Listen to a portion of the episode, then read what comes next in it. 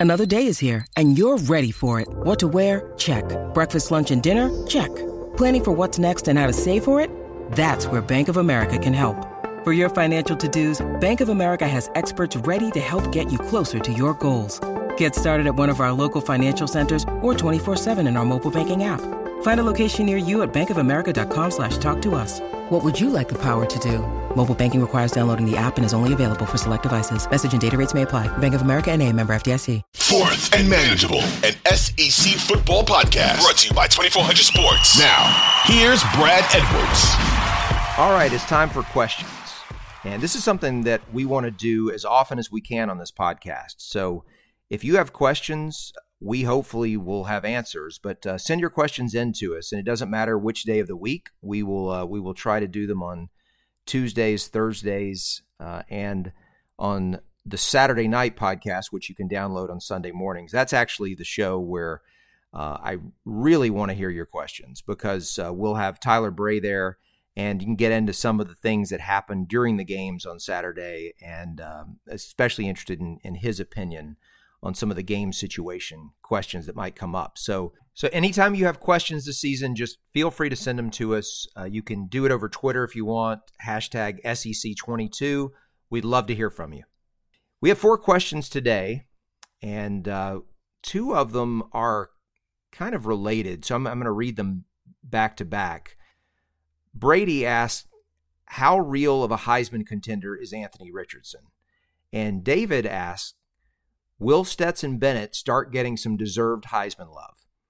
So, this is one of the things that I, love about college football. It's that as much as people complain about Heisman conversation early in the season when it doesn't matter, and some people complain about the Heisman itself and it's overrated, whatever, blah, blah, blah the fact is, people love to have players on their teams be discussed as Heisman candidates. And when they actually have a guy in that conversation, they can't get enough of it. And uh, in in David's case, the question about Stetson Bennett, let me just say this, David. I'm not accusing you of anything because I have no idea what your background is. I'm just going to say, I hope that you were on the Stetson Bennett bandwagon after the SEC championship game a year ago.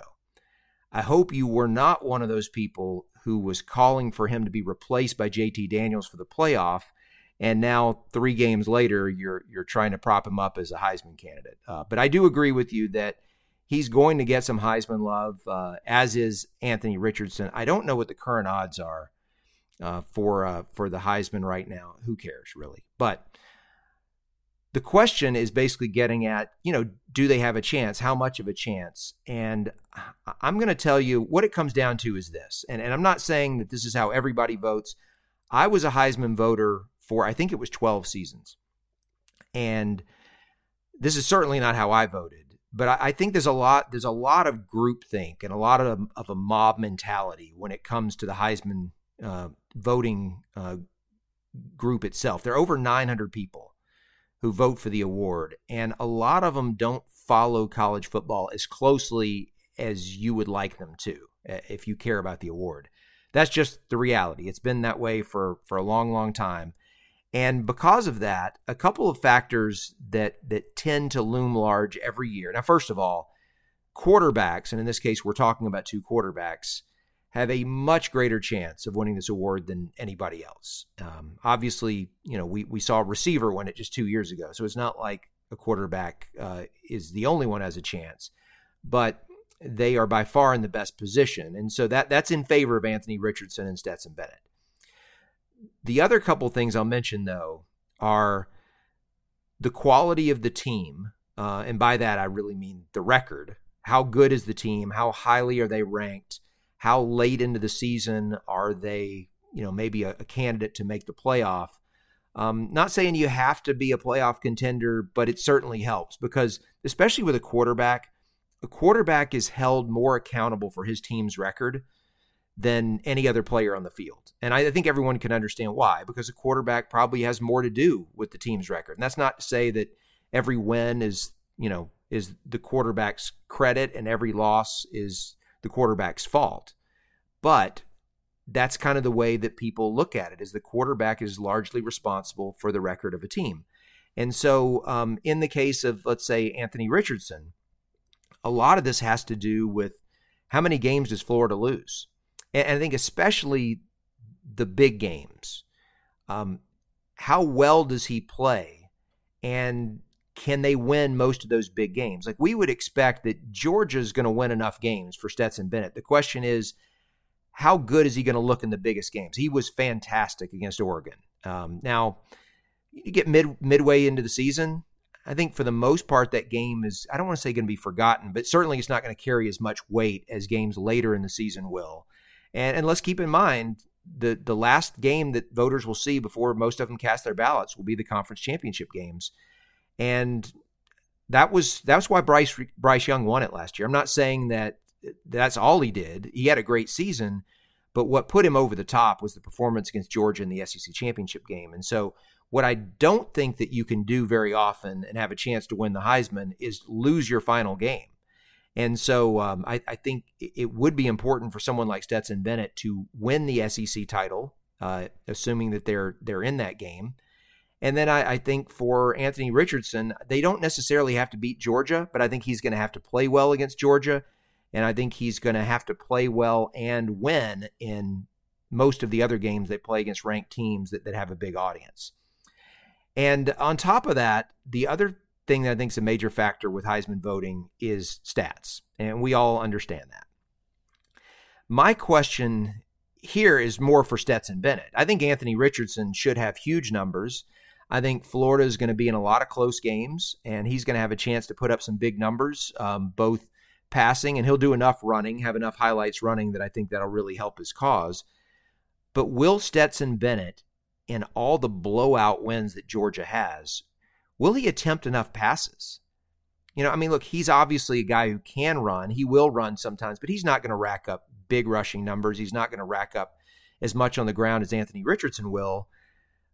But how many passing yards per game is he going to average? How many touchdown passes is he going to throw? And being someone who enjoys advanced stats and analytics, I don't care about that stuff nearly as much as most voters do. But let's be honest, those are categories that the majority of them look at and pay a lot of attention to passing yards and passing touchdowns. And it's just hard for me to see Stetson Bennett having the numbers in those categories to be able to stack up with um, even someone like Bryce Young. Now, if, if Alabama um, and Bryce Young lose to Stetson Bennett and Georgia in the SEC championship game, that probably takes care of that. But you look elsewhere at someone like C.J. Stroud at Ohio State, and who knows, you know, what other players are going to emerge as the season goes on. It's just hard for me to imagine Stetson Bennett having the, the numbers that would really um, attract the love of the, the Heisman voters. And and so my answer is, I think they both have a shot. They both deserve to be mentioned as candidates right now, and how long they remain candidates or or you know top notch candidates is going to depend for Anthony Richardson on how many games his team loses, and for Stetson Bennett, how many yards and touchdowns he throws for, because that's uh, that's ultimately what's going to get the most attention from the Heisman voters. Okay, Ryan says uh, on Tuesday's show, Tyler said he doesn't think LSU will be the worst team in the SEC West. Who does he think will be? Okay, so that was a question that I, I did ask Tyler on that show and he he did say uh, when pressed that he thought it was an overreaction to to say that uh, LSU would be the worst team in the SEC West.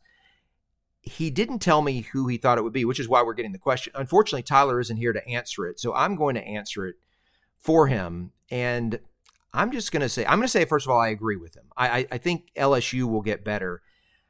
I still think Auburn is more likely to be the last place team in the West. And that doesn't mean they're going to be absolutely awful. They looked okay in the season opener, but I think with Auburn, you just have a dynamic where it feels like the, the coach is dead man walking. And just the first sign of adversity. I'm not I'm not saying that he's weak or the players are weak. I'm just saying that as soon as Auburn starts losing games and things start to go wrong, the negativity from that fan base is going to be through the roof. There's going to be all sorts of conversation throughout the Southeast uh, about Auburn bringing in a new coach. And uh, I mean, look, even the possibility that they could do that mid-season if things go bad. And so I just see there being a greater chance that the wheels could completely come off at Auburn, where the players are distracted by all the negativity and it becomes difficult to focus and just the snowball effect, you know, and it, and it gets worse. It's harder for me to see that happening at LSU. Uh, look, I, I have no doubt that Brian Kelly is probably doing things in a way that's very different from Ed Orgeron And some of the guys who've been around the LSU program for years might not like the way he does things. And it's possible that there could be some rocking of the boat and some friction, you know, with, with some upperclassmen and the head coach. And, and there might be some guys even leave the team. That could happen. But I think all in all, um, Brian Kelly has the support of the administration, and there's no chance that, you know, he's getting fired no matter how bad it gets. And so I think I think there'll be just a lot more positive thinking about a lot more about looking to the future um, with LSU that might not necessarily be the case with Auburn. So so I'm gonna I'm gonna say Auburn is more likely um, to be the worst team, and and we still you know got to see what happens with some other teams as well. Wes asks, "What do you expect from Mississippi State this season?" And Wes, I'm not going to answer this with a record because I think the bigger deal is that this is year three for Mike Leach. And given how weird of a season 2020 was with COVID and all that, you kind of throw that one out. We saw some positive signs in the offense, like taking a step forward last year. And and I, I think he has a quarterback in Will Rogers who is is really good for his system, what he wants to do.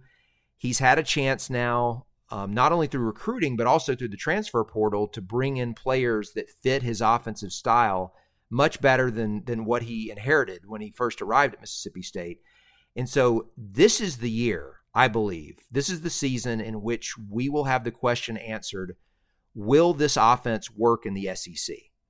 You know, and, and it's not, okay, will they be good enough to beat the weaker teams in the conference? They're going to win some conference games. The question is, when they go against the best teams, how well is that offense going to perform?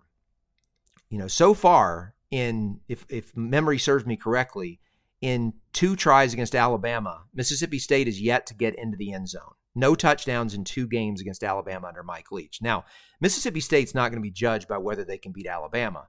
The greater point is the defenses with the best athletes have handled this offense well so far. I mean, I should say the defense being Alabama. But we know that in a given year, we know that that LSU could have an outstanding defense. So certainly going to get some very talented players, especially at DB. Texas A&M, the way they're recruiting, um, is is going to have more often than not a very good defense. And if you're going to make waves in the SEC and, and playing in the SEC West, you're going to have to be able to put up big numbers against teams. I mean, look, if you're Mississippi State, the truth is you're going to have to find a way to score on teams that probably have better players on defense than you have on offense. And that's the bottom line to me. Can Mike Leach's offense do that in the SEC West? You know, can they win enough games to be able to have, you know, a 9 or 10 win season every now and then? This is the year I think we get the answer to that question. I'm not saying it depends on whether they win 9 or 10 this year. I'm just saying how well that offense performs in conference play, I think is going to answer a lot of questions about the staying power of that offense and of Mike Leach at Mississippi State. And so um, that's my expectation is that we're going to, to get an answer to that question one way or the other.